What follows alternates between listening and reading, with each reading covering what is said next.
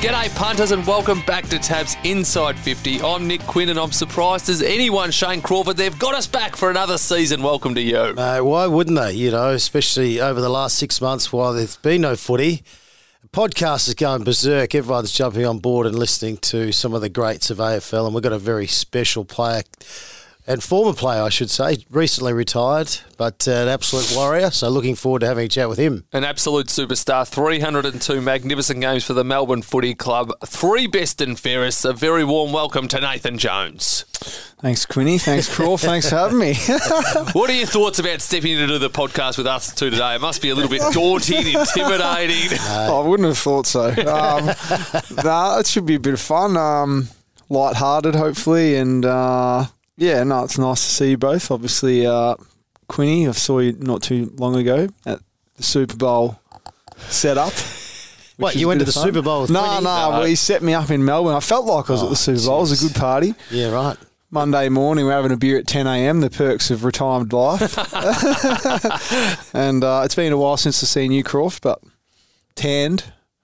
Tans, yes, living up. Not that Relaxed. I go, not that I go looking for the tan these days. I'm like trying to hide from the sun, but uh, yes, when you live up near the sun, it's hard to get out of it. But what about Nath? He's just rocked in and he's he's got all the tats. I've never noticed all the tats on his leg before, Quinny, mainly because he's probably had these socks on when he was playing. But he's he's got some rippers there, and then he's.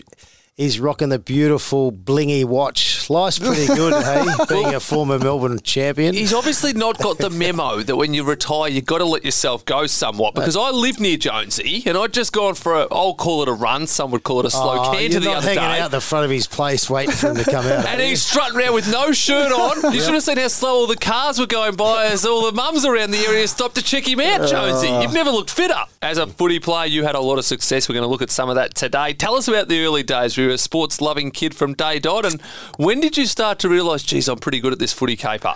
Um, I, my parents encouraged me heaps to play a lot of different sports, but I, I was probably a little bit alternative into in, um, in comparison to sort of the common Aussie kid.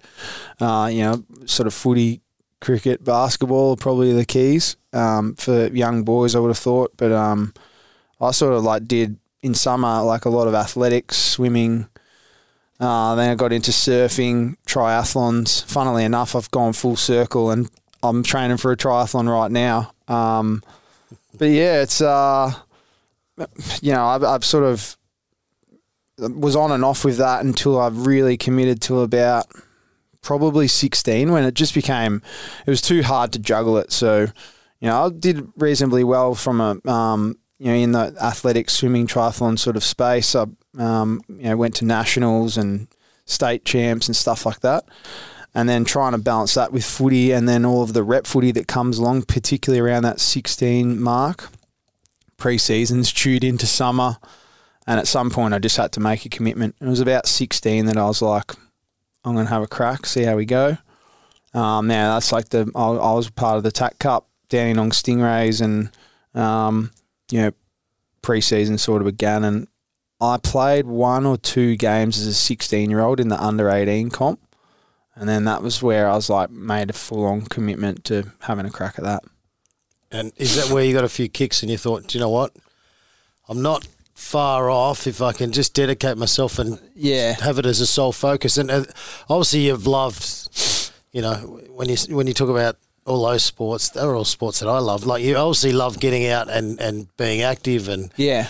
testing yourself. You know. Yeah, for sure. I Even with the triathlons, you know, you've you're gonna have to lose all that big strong muscle and those biceps and the, I've been you're gonna have to cut out the bench press because you're gonna. You I've know, done that. So I signed up for the Melbourne Mar- uh, Melbourne Marathon, Melbourne Ironman, half Ironman, which is.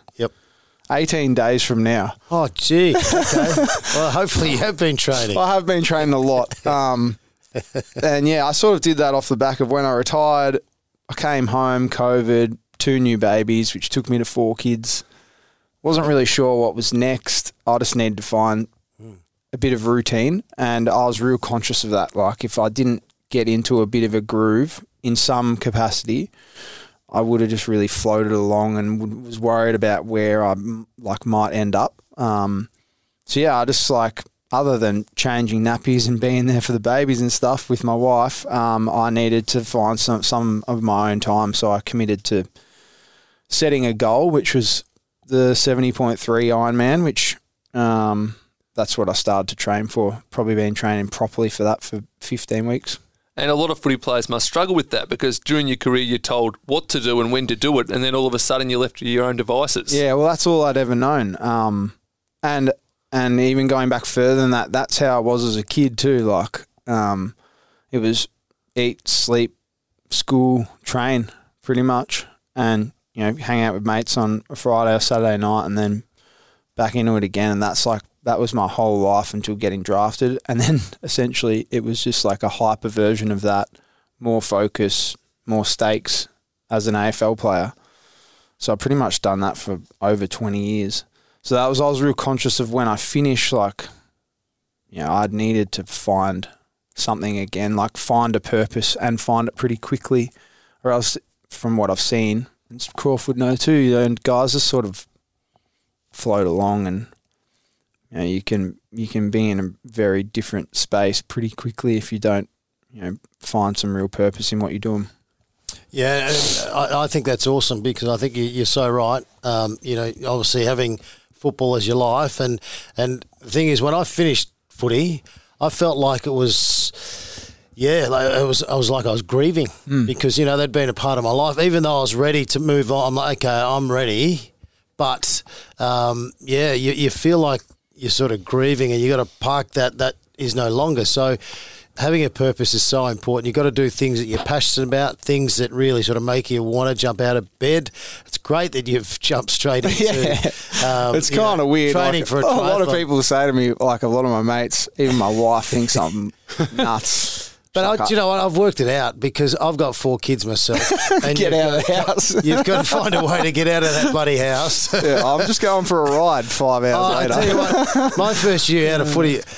Apparently, I've never worked so hard in my life. but I never had contracts with anyone, Channel 9 or anything like that. I just used to go, Quinny, oh. because I tell you what, I couldn't tolerate the kids. Better move on before we get you in trouble, Shane Crawford. I'm always in trouble, mate. Now, the 2005 national draft, for mine, it is the best at the top. It was absolutely sensational. Listen to this. We had Nathan Jones go pick 12. In the top 14, these names Mark Murphy, Dale Thomas, Josh Kennedy, Scott Pendlebury, Sean Higgins, Grant Birchall. That's as good as it gets. It was a top draft. Going into the draft, you must have been very confident you would get drafted. How did you assess yourself against these other star players that I just read out?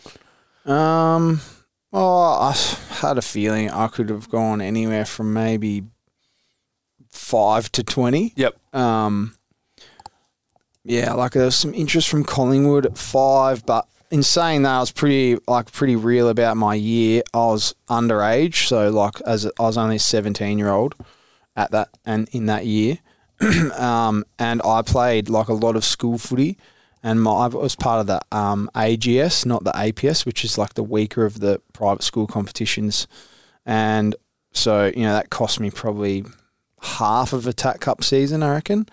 and I was probably lucky that our TAC Cup team was quite successful. We ended up playing in a curtain raiser grand final against Gippsland that year. I think it was the Sydney West Coast, the Leo Barry yep, mark. the first Sydney uh, West Coast one, 2005. Yeah, yeah. Um, and we didn't win that game, but that probably helped in, in some capacity. And I played Metro and stuff that year, but yeah, it was. Um, yeah, I, it was a pretty strong, strong draft. Um, obviously, I got to see Daisy and Pendles up close in the granny, um, and you know Daisy put on a genuine clinic. Um, and yeah, you know, it was a. It, you know, I, I, think I look back and I was pretty happy with how it all ended up. To be honest, I was a kid from Mount Eliza. I was probably pretty concerned about going into state um, real family person, and um, you know, I didn't really want to leave them. So I couldn't have probably asked for a better option, considering the only closer team would have been St Kilda, as far as from Mount Eliza to Moorabbin. And I lived in Mornington and drove to Mel, um to so we trained. We were all over the place to be honest in my first year, um, but drove from Mornington to Junction Oval pretty much for training for the first two years of my career. Get ready to play everywhere, Australia. The AFL is here. And with Tab same game multi, you can combine all your favourite AFL markets like head to head, total points, and anytime goal scorer all in the one bet to get bigger odds. Available on every AFL game this season. Build your same game multi with Tab today. Tab, long we play. Available online for tab account customers only. Gamble responsibly. Call Gamblers Help 1 800 858 858. And you entered a team that was going along very nicely, and you made your debut in round 17 against the Western Bulldogs. What can you recall about that game? And basically, you never looked back. Yeah, Neil Daniher really made me earn it. Um, that's for sure. Um, but uh, in saying that, um, I got a heap of great experience playing in the VFL for that the first sixteen odd games, and they were a really strong team as well. So at the time, we were aligned with the Sandringham um, Zebras, and they'd won three flags in a row. I'm pretty sure, and um, so yeah, we were on top of the ladder, and there was a good bunch of guys down there as well.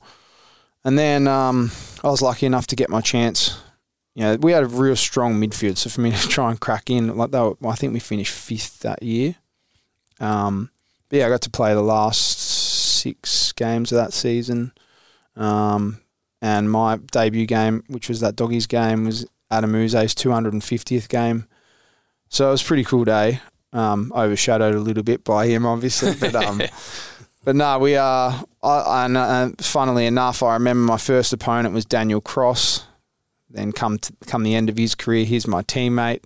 Then he's our rehab coach. So yeah, there's some funny links there, but um, that was good. I remember it. And, very and, and what uh, can you remember? Your first game, you know what was Yeah, yeah. were the feelings I think I got like? a- my first touch. touch First touch was on the wing. out by yourself. How'd you get some space by yourself? uh, I can't recall that, but I, s- I think I took an easy little lead up mark. Was my first kick, um, and then I was I was frazzled. Like just so there's so much going on.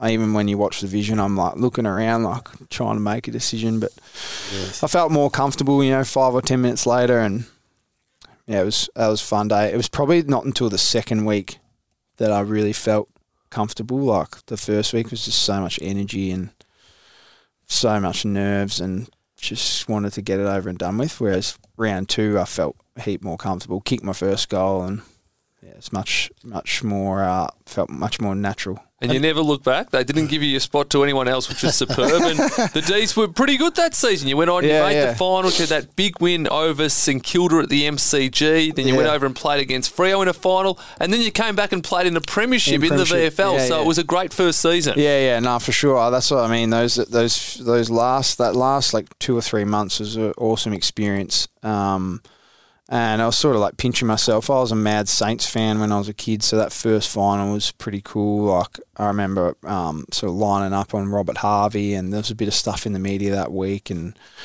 like I think um, oh, there was some random. I can't remember what the random um, connection was, but anyway, um, he was down that way, wasn't he? He was a Frankston. yeah, yeah. Sort of I think Seaford maybe. Seaford. Yeah. And, and your brother barracked for the Swans as well. Uh, the oh, Saints. the Saints. Yeah, well, yeah. No, our whole going to the family was like mad Saints fans. Um, that's funny. Now Zach actually plays there. Um, but yeah, like, uh, and then obviously, as you said, we went over to Freo. That was a bit of a reality check. We thought we were in with a shot, but uh, after half time, they sort of blew us away, won by 40 plus points. And then, and then just like uh, go and have a few beers with the boys, and then we fly back home.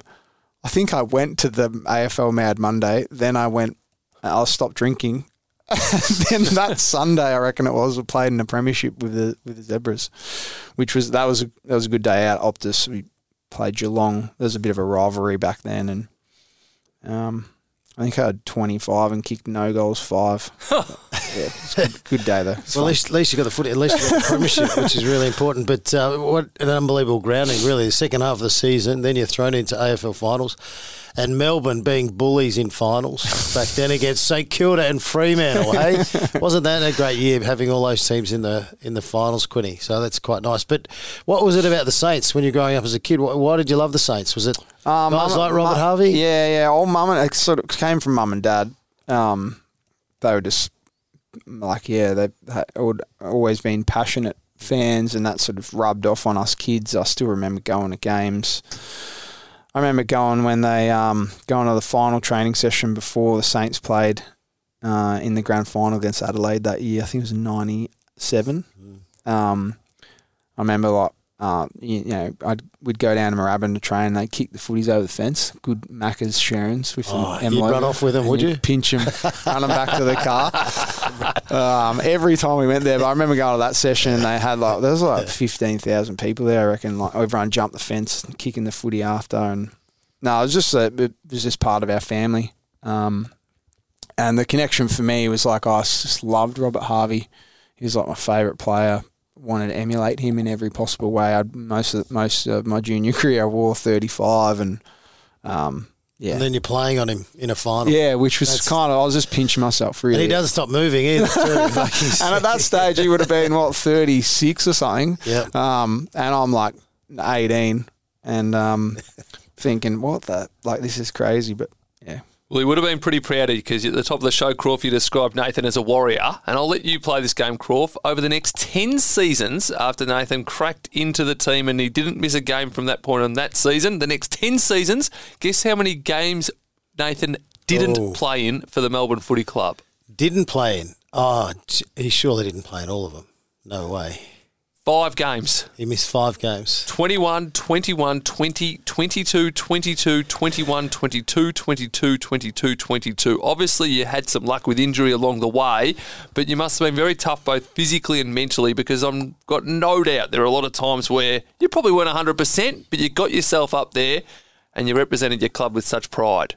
Yeah, I, I'm trying to work out what the five were that I missed. I reckon I got dropped a couple of times. Uh, maybe a suspension. no, I've never been suspended. Really? Never, never been suspended. You were such a thug. fuck. Um, fuck. That's rough. Um, I reckon. Yeah, Yeah. I reckon I got dropped a couple of times. I'm not sure why.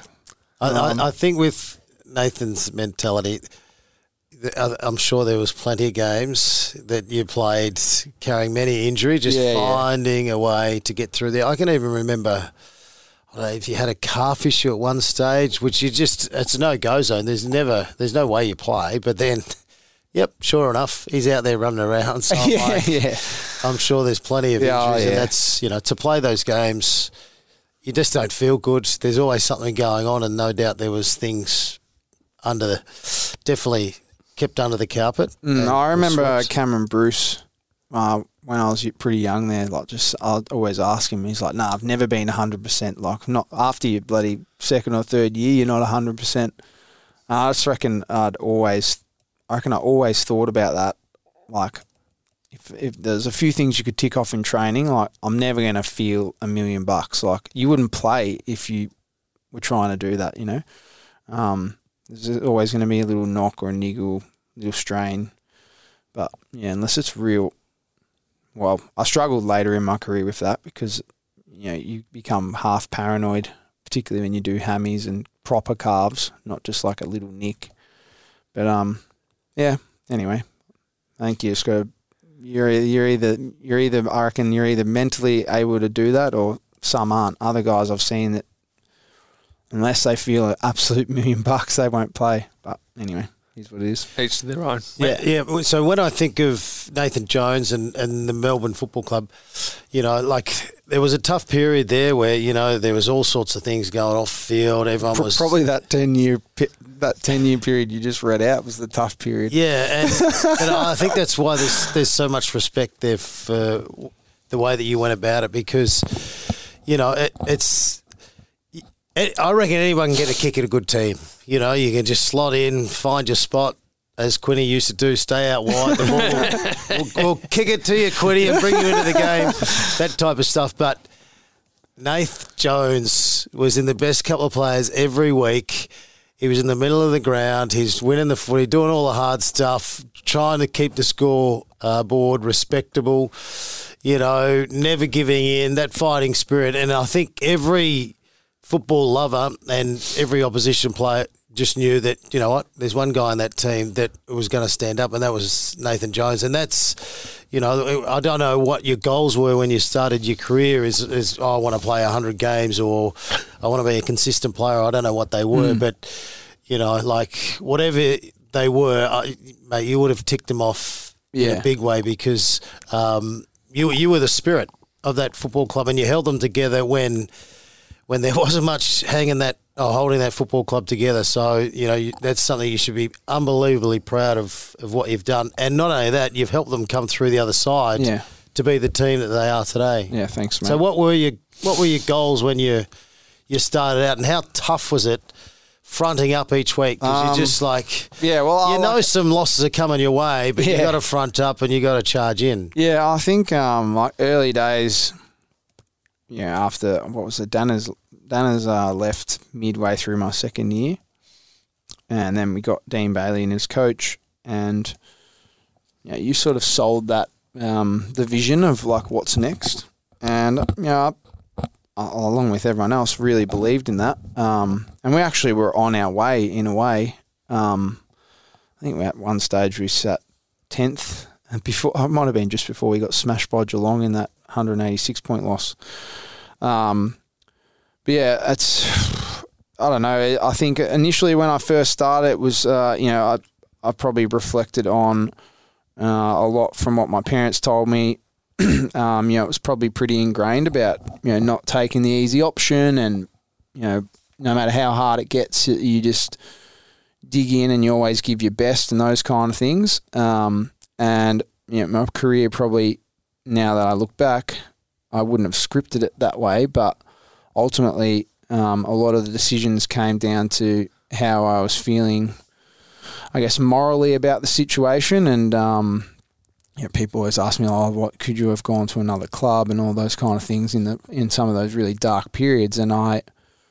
I probably could have, but I never really went down that track because I was like, well, if I jump ship now, I'm, I'm like, I'm doing, I'm going against everything I've ever really believed in, you know. Um, and that's why it's like kind of like the link now with the triathlon stuff and wanting to do like some of that extreme training thing because it's just like, I don't know, it's an innate thing that I'm. I just want to see how far I can push myself. So there was an element early days was like well, no matter how hard this gets, I'm not going to give up kind of thing. And then, you know, as that period became more prolonged, my role sort of um, evolved and I became a leader of the club. And then it became not so much about me and the test of me willing to sort of endure that difficult period, but can I help and inspire other people to change the direction of where we're going? So there was like a bit of an evolution of, you know, how I originally took on the challenges and the struggles to then, you know, I felt almost a sense of responsibility because, you know, after what was it, 10 years of pretty much struggling as a team and as a club, it got to a point where I was like, well, if you if if I was to leave, like who's ever gonna like put a stake in the ground and be like, come on, like let's let's um let's inspire some change kind of thing. So, you know, you know, fast forward to the period where Roosy became coach and then we, you know, got the succession going with Goody and those kind of things. At that point in time, I signed a long-term deal and I, I, was co-captain of the club and, you know, I, I felt a sense of um, responsibility both within myself and then to the wider team and um, and the playing group to to um, I guess stand up and and uh, and say I'm I'm I'm willing to put myself on the line. Like let's all go and let's uh, let's sort of push for change and yeah, ultimately now we see it out the other side. Unfortunately, I wasn't part of it from a from a playing standpoint, but um, over the last probably what five or six years, it's uh, I put a lot of time and effort into hoping, um, or I guess developing and being a part of you know shaping the direction and culture that we tried to build.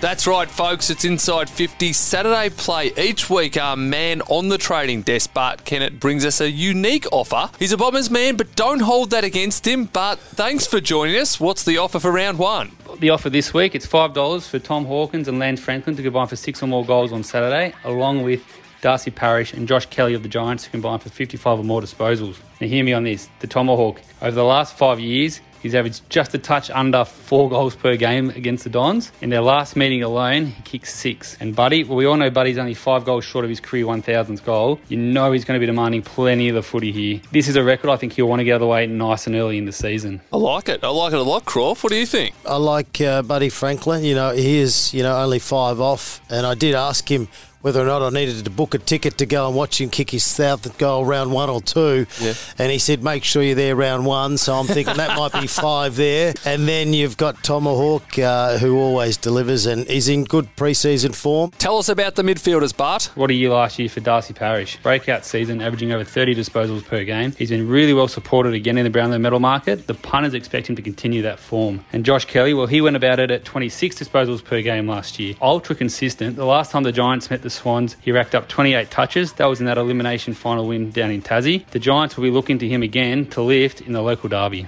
I think you're basically getting $5 on the disposal bet because I think we can pencil in the players to kick the goals. Well, they've got to have their kicking boot on. You know, Buddy can uh, sometimes not have his kicking boot on, but I, I'm co- like Darcy Parish. What he had 43 possessions in one game against them last year. Uh, Josh Kelly floating through the midfield, but also out on the wing. I think you just roll with it.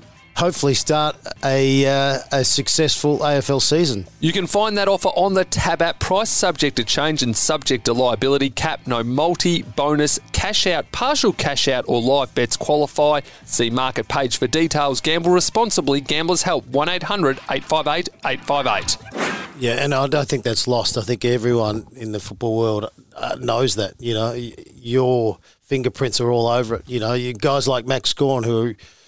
Quinny's mate, who, who rocks into the football club and, and doesn't know how to be a professional and drives along the freeway having a Having a dart. having a dart before train. You know, so at some stage they need people like you to go, hey mate, if we're going to go anywhere, this is what needs to happen, and to see him come out the other side, it's the transformation's unbelievable. And yes, they've got to have the drive with inside them, but they've got to have people in front of them that they can actually watch and learn from Yeah. and then grow from. So um, your fingerprints are all over that. And yeah, it was unbelievable. Really, when you think about the, the grand final, it was it, it was amazing. And the thing that I loved is like they they wanted. I know you had to go back home. you know that's what happens when you're having children, and uh, like it's you couldn't script this stuff really. Nah. Well, then- I couldn't have scripted the last 12 months, that's for sure. Like, no, just, and that that's the football world, and that's been your journey at the Melbourne Football Yeah. Club. Like, because you see every now and then you have a nice win, and you think, oh, we're starting to turn, turn, and then all of a sudden, you know, whether it be injuries or people get ahead of themselves, or Yeah. you've got the wrong routine, and you know, and then you fall back. yeah, yeah. But no, you see those little bits of light every now and then, and it just peps you along. But Yeah. um, and the, the thing is, uh, what I loved Quinny about Melbourne winning this year, all they wanted to do was reconnect with Nath in some way. They wanted to get him on the phone. They wanted to, you know, make sure that he didn't forget that, hey, mate, you actually drove a lot of this. You've been the, the you know, the the key ingredient to us changing and and moving forward. So that I really enjoyed. Um, you know, it's it's just one of those things that turned out that way, but without Nathan driving along, it wouldn't be the, the situation that it is today. There's absolutely no doubt about that, and I will touch on 2021 in just a sec. Before we get that far ahead, though, I do want to go back to 2006 because you're playing a team that's two wins outside the grand final, and it did look on paper a really nice combination of some good experienced players and some really good young players coming through. So, the question you look back, where did it go wrong, and what do you think the club didn't do at the time that they could have done differently to ensure that the bottom out never happened? Yeah, well, you're stretching my memory here. Um, you gotta remember, I'm only 19 at the time. I wasn't taking much in back then. Um, No. like, I don't know why what happened at the start of night. Uh, was it 2007? I don't really know. Like, all I all I can really remember from that year, when I think about it, was, uh, Dan, we played Essendon in Danners' last game. I remember playing on James Hird. These are the random things I remember from that year. Uh, my wife actually went overseas. Well, she was my girlfriend at the time. Went overseas for that year, It Said Buggy and Nathan. I'm out of here. out of here. Um, This footy stuff's too, too much pressure. Um, and I think in I finished that season with a second rising star and second in our best and fairest to James McDonald, but we had a terrible season. And then from that point on, I, I, I don't really I don't really recall too much more of that year, other than you know, Bomber Riley took over as an as the interim.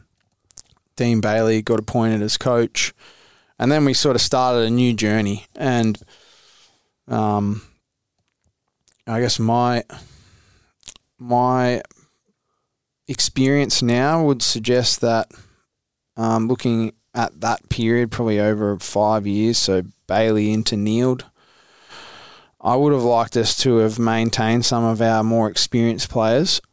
um, I think we moved. My, my opinion is, I think maybe we moved some of them on too quickly and threw too much responsibility on on younger, less experienced, up and coming players, rather than having um, guys like you know Cameron Bruce who went to Hawthorn, um, James McDonald who left went to GWS, Brent Moloney who left went to Brisbane, Mark Jamar left. Um, like these kind of guys around. Brad Miller left. The, uh, like maybe not necessarily they're going to give us a huge amount on field, but it's what you were saying before, Crawf, like just setting the standard and the tone for training and behaviours and expectations and um, you know they drive like a level. uh, Um, Greeny's another one. And there's an element of selfless, selflessness involved in those senior guys and whether they're willing to stick around, but just that option to be there and be a part of bringing through that next generation. And I think, you know, you cut them off at the knees and, and they finish their careers. A lot of responsibility goes on to young shoulders that, one, are trying to figure their way out in the game from a playing standpoint and a standard standpoint and um, even just a train, like just how to train and what to do. Now they've got the ex- an added expectation of you know winning and these kind of things without even really figuring out what, what it takes to perform individually. And then I felt like we were just in a real bind at that point. You know, it sort of compounded over a few years. Um, and and then ultimately, you know, you couple that with a, with a poor culture where we, I think we sort of lacked foundations at the bottom and sort of leadership from the top, and that filtered its way through the club. Um, and you know, we went through a really difficult. Probably the worst part was, um, you know, the Bailey era where there's been sort of like the question marks around tanking. Probably that was my worst year, I reckon. Into you know the first couple of years of Neeldy, which was which was a real struggle. Um, and yeah, I just felt like we sort of really lacked direction as a club. We lacked leadership at the top, and um, and ultimately, what I I feel real fortunate is that I've been able to see that total transformation and why we actually got it right from the time that Peter Jackson started. We appointed Roosy.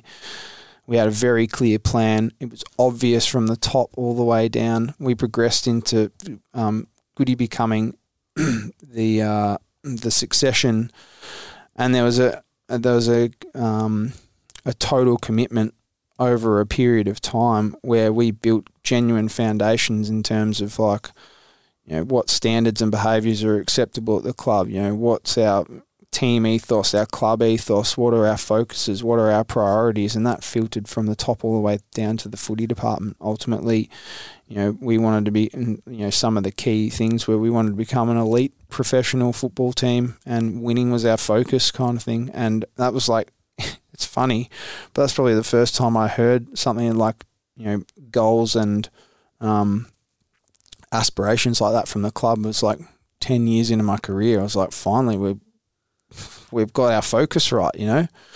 This is what we're here for. We're an elite professional footy team. That's what we're aiming to be. And and throughout my journey up to that point, we heard a whole heap of different things and you know, there's messages being sold to players that, you know, we've got a pretty good list and we were lucky with the draft because we went through a period where we got early picks and stuff and we'll be good when we get hundred games into our into our boys.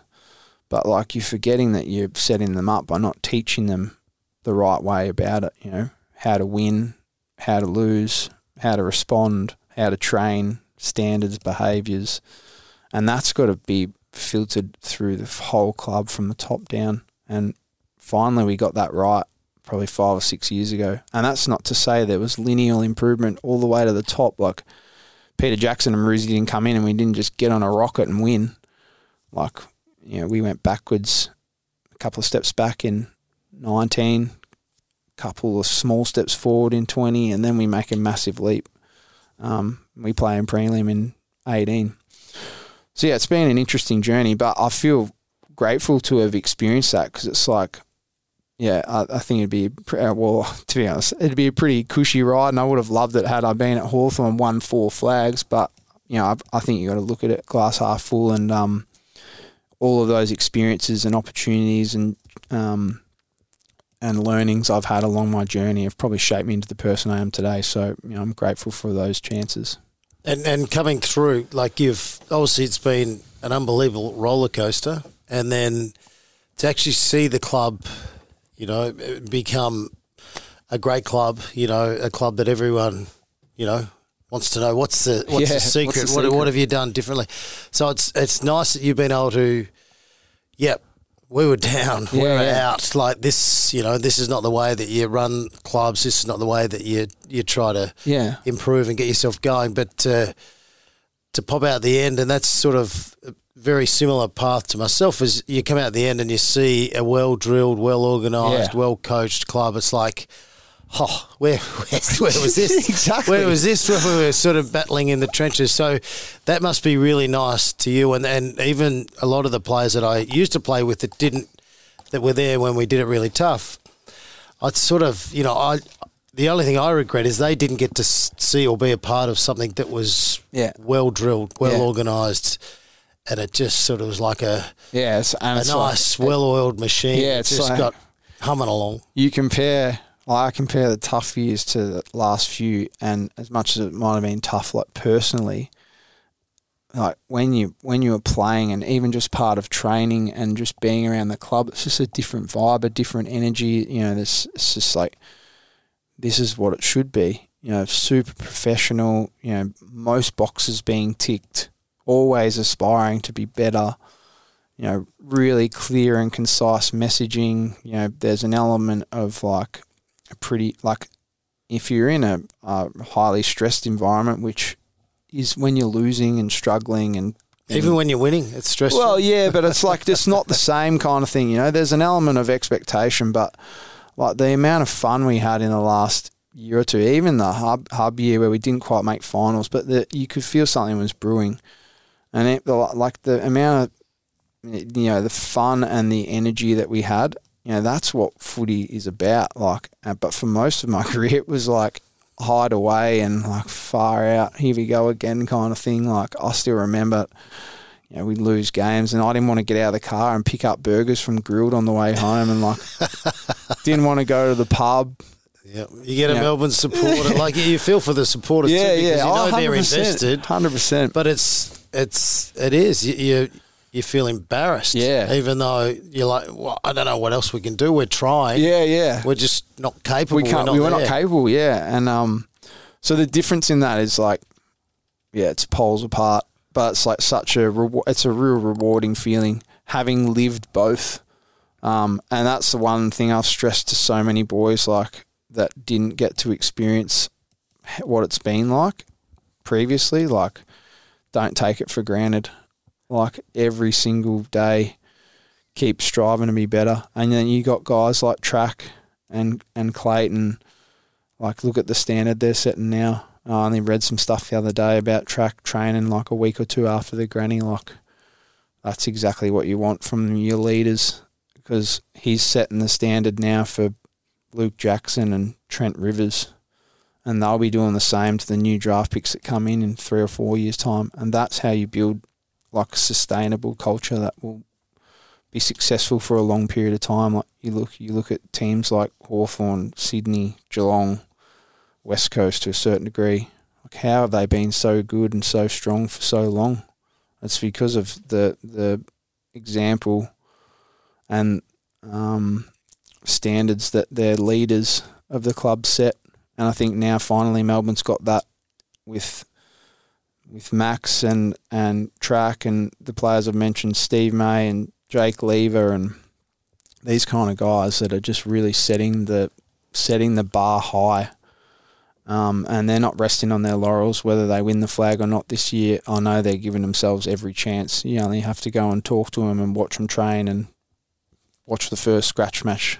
Um, so yeah, which which is a cool thing because it's like you could easily they and maybe in some capacity you could excuse them for just being so, you know, just overwhelmed with having got the job done last year. But I think that's an example of where the culture's got to now, and hopefully that that means for our fans in particular who have been long suffering, that means that they see a team and they're proud of the way they play for many, many years to come, not just sort of like in and out and then they're part of the despair again, which I, I can't see how it's possible that we'd, we'd ever be back there.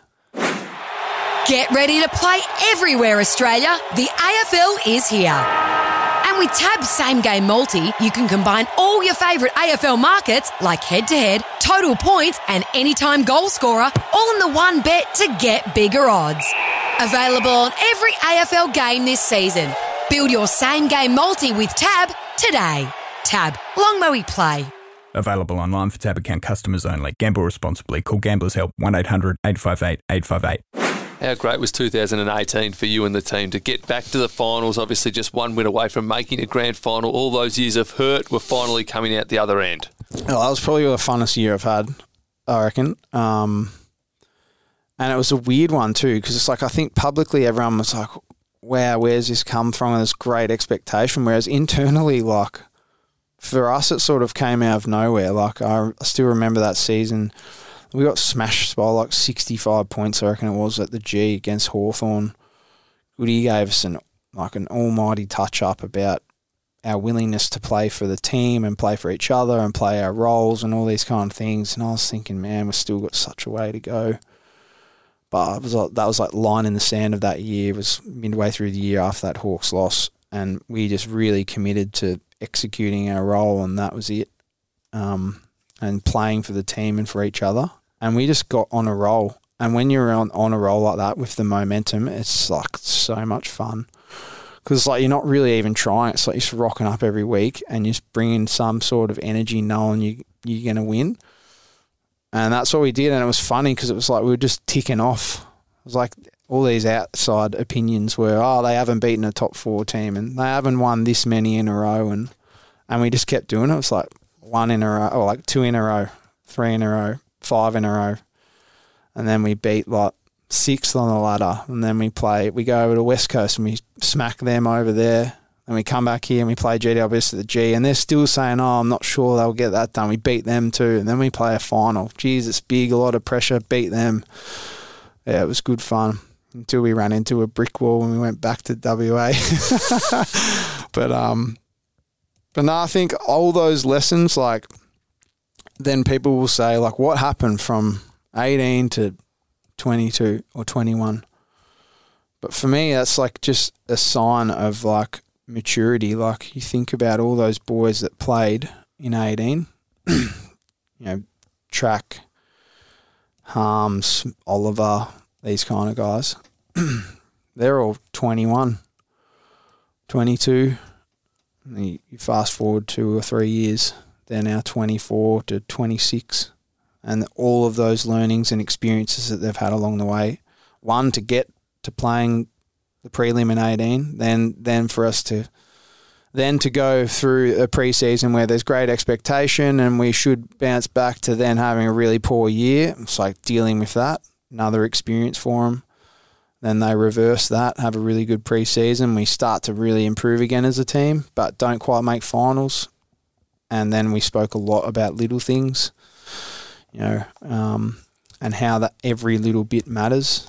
And then we go away again, have a really strong preseason, really, really refine everything and align everything, and then yeah, with a bit of luck, some magic happened and we, we got the job done. There was a lot of magic, and, and you've thrown a few names out there, and I'm like, you, you mentioned Luke Jackson. The first time I saw him play, I'm like, oh, hang on, how good's this guy? Oh, you know, for a big guy. You wait. And now you got the Melbourne. now you got the Melbourne hat off, and I know we all get carried away, but I'm like, Max Gawn's a star, and I love him. And Yeah. he's, he's a media star. I, lo- I love Max Gawn, but I'm like, Luke Jackson. I think if he can keep going, he's going to have a better career. Man, he. A- am I crazy? no, no, you're not. He He's is a freak. Freak. Yeah. Like, uh, oh, if if I'm list manager at the club, if he doesn't go back to Western. Australia, yeah, yeah. yeah, like he's, uh, and he's a ripping, ripping kid. Um, I love him, and um, and yeah, he he's like ultra, ultra talented. Like basket, He flo- basketball background, floats like he's a- like, a yeah, he's like an elite runner. But you should see him at, like at ground level is where he really, Yeah. really shines. Like, and we worked a lot last year because he played predominantly as a as a sort of tall second ruck option.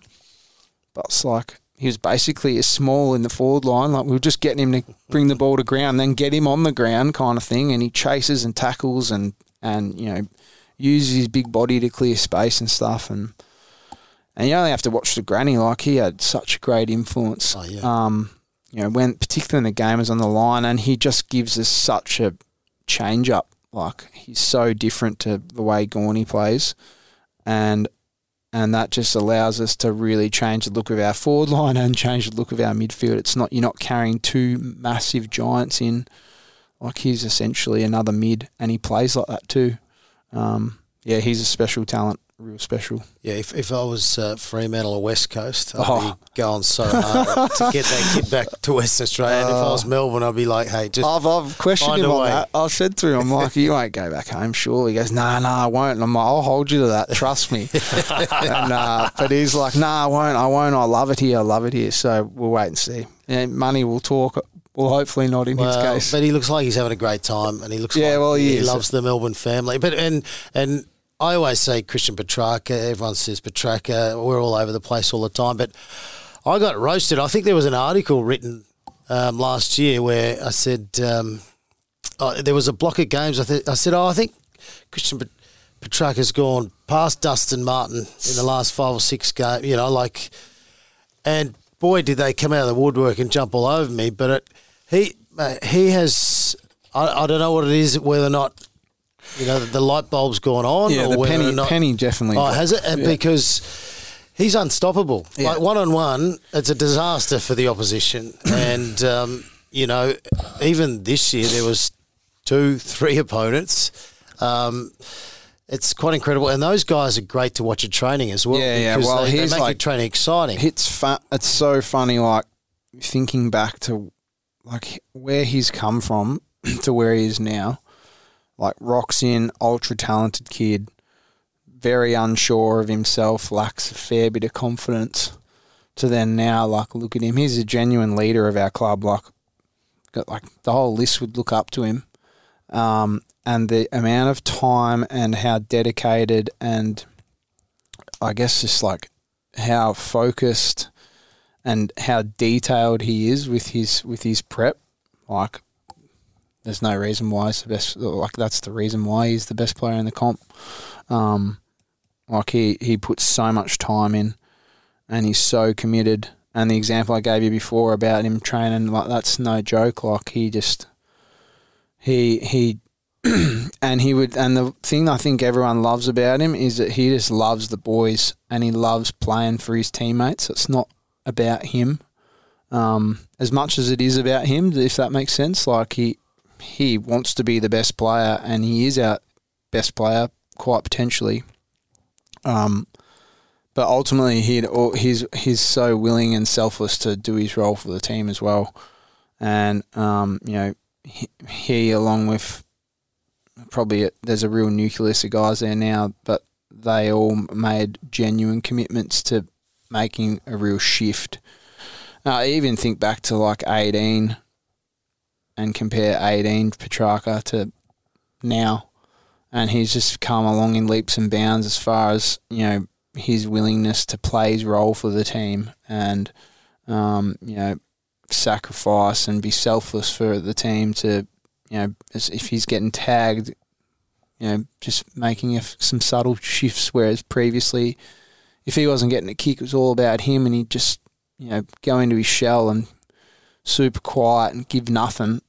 Um, to now, he comes out of himself, and you know whether he's had forty and kick four or he's had twenty, you don't see any difference in him. And that's just the maturity of him, and that's the you know those guys have just learnt and um you know they've learnt and emulated from you know people like me and Max and Tom McDonald and these more senior guys, Nev that have come along and they've watched us and they've built their own sort of habits and behaviours, but at the same time he's got the mentality and the willingness to do that as well, and he puts in the work and yeah, he's a he's a special player, and I still think he's got another level or two to go Oh, to. Gee, another level. Oh my goodness! Look out, that's that's scary. And what, what about you? So, like three hundred games. When you think of, there's a very small percentage of players that play that long. So when you and you probably haven't reflected too much. You've, No, not as you a lot. said, you've tried to focus on you know Moving forward, yeah. yeah. Don't look in the rear vision. Yeah. Let's go. But 300 games of AFL football for a young kid who just wanted an opportunity. Yeah. Love the Saints. It, it must blow you away when you think of it like that. Yeah, I think the even more so that um, in the history of Melbourne, there's only been one other, and that's like when I think about that, we're the oldest. Who was that? Neither. Oh, Neitzy. Yeah, He and was a the- gun. yeah, and the only uh, and like where and then if you look at Melbourne as being one of the few, I think one of the oldest sporting clubs, not football clubs, sporting clubs in the world. Was it 150 years or something? Or more than that now Is to be 180, I reckon maybe. Jeez. have to look that up, but um, yeah, so that's a pretty big honour. Um, yeah, I would have. I, I still would have loved to, the competitor in me is like I would have loved to have played more, but um, no, I'm I'm uh, I'm I'm pretty satisfied with my career, and uh, you know, I enjoyed that journey, but I think for me, it's just part of my mentality. It's like now, what's next? bit like Yep. what we were saying before, like got other challenges, and um, you know, there's heaps of you know good things going on in my life with family and um, you know new career path and all those kind of things. So it's like you know on to the next thing kind of thing. I don't haven't really thought about it too much, but um, you know I will miss it. That's for sure. I've uh, I've had a reality check in the last week or two. I finally got a proper job and um, so I didn't do much. Like I said, I think I might have said it earlier in the in at the start. Like um, once the season ended, and I retired and we had our twins, and I was like, I'm going to take 12 months off. I need to have a break. Like I'm mentally cooked, and um, and then it got to like January. I'm like, far, I'm so bored. I'm like, I'm, oh, I need to get find something to do, and I wasn't really sure because I hadn't taken too much up, and then all of a sudden, a week or two ago, it all came in a rush. You know, some different footy opportunities within the media potentially, and um, do some stuff at my kids' school with footy. And then I got offered a job in a property development space, which that was that's something I'm really interested in and I couldn't pass it up. So then all of a sudden, I've gone from doing bugger all to just like I've literally been. I get up from five to seven and train for my Ironman, Yep. and then go to drop the kids at school, go to work from eight thirty to five. I'm like, man, I don't know how people have done this. Like living, living a so living a cushy life playing footy for 16 years, but um. No, it's been fun, and um, I'm excited about that next journey, next phase. And and training in the dark too, getting up and training in the dark. Football, you know, we're so lucky. You, used to, you run around the middle of the 10. day, the sun's shining, mostly in Melbourne. Um, you look around and you think, oh wow, this is my. I'll tell you what though, it's another world out there at five a.m. If you haven't, it's like there's- busy. There's, people everywhere, Yeah, a lot of people like to get up early, and bikes get and running, and I'm like, wow, didn't know this existed. if you can get up, it's the best time of the day to be awake. Now, we've got to let you go in a sec because you're going to go do some real work. But I do need to ask you, what were you like watching the 2021 Grand Final? What was Nathan Jones as a spectator like? And did you have lots of emotions running through the body that night? oh yeah, for sure. I think. Did um, you think you were going to win?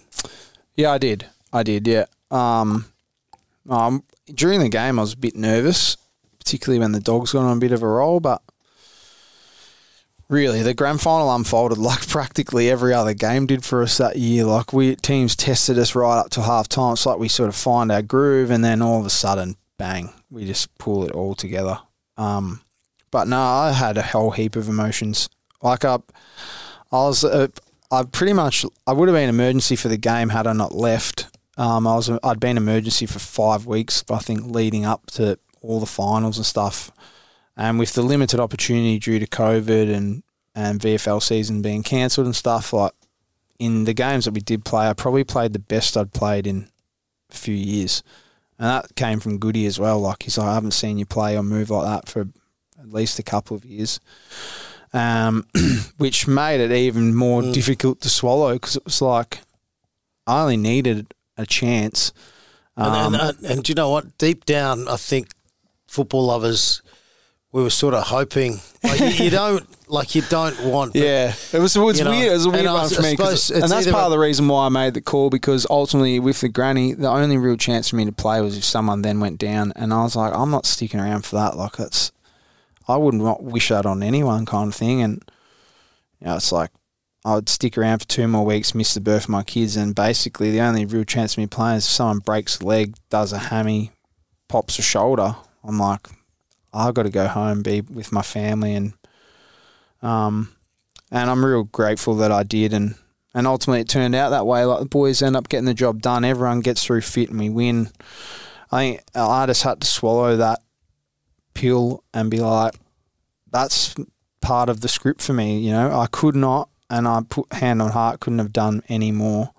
Gave myself every chance as far as like being fit and being in form. It's just the way it goes. Like that's just it's just tough to that's footy. Um, right place, right time. We had an unbelievably lucky year with injuries, um, and I, I'm on the cusp, like pra- practically 23rd, 24th man for most of the year, really. Um, and uh, the rest is history. Um, like I said, you know, it is what it is. I'm like not not bitter about it. Um, would have loved to to have gone the other way, but ultimately, you know, in the end, it's just footy, and like I've said a few times, so many good things going on in my life. It's um, I'm not just going to pin my, I guess my um, you know, how I look at myself and those kind of things just to to my career. Um, you know, I gave everything, put blood, sweat, and tears into it, and um, and that's the journey that I went on, and you know, that's the script that was written. You're an absolute Melbourne legend. Thank you so much for having a chat today. Cannot wait to see you and eight other Melbourne legends go out before round one to Oh, yeah, present yeah. that flag. Or the Hawaiian Iron Man. Oh, absolutely superb. Oh, I might, I the might- toughest in the world. Maybe we'll see how we go. Chris. I have no doubt you got. I want to. Oh, that's what. That's the ultimate goal. But go. I don't know if I can fit it in. There's the headline. From the footy field to Hawaii. Jonesy, thanks so much Uh, for having thanks, a chat. We love you. Well done for everything you did for that footy club. Appreciate it. Thanks for having me. Congratulations, mate. Great Thanks, Crawf. career. Well done.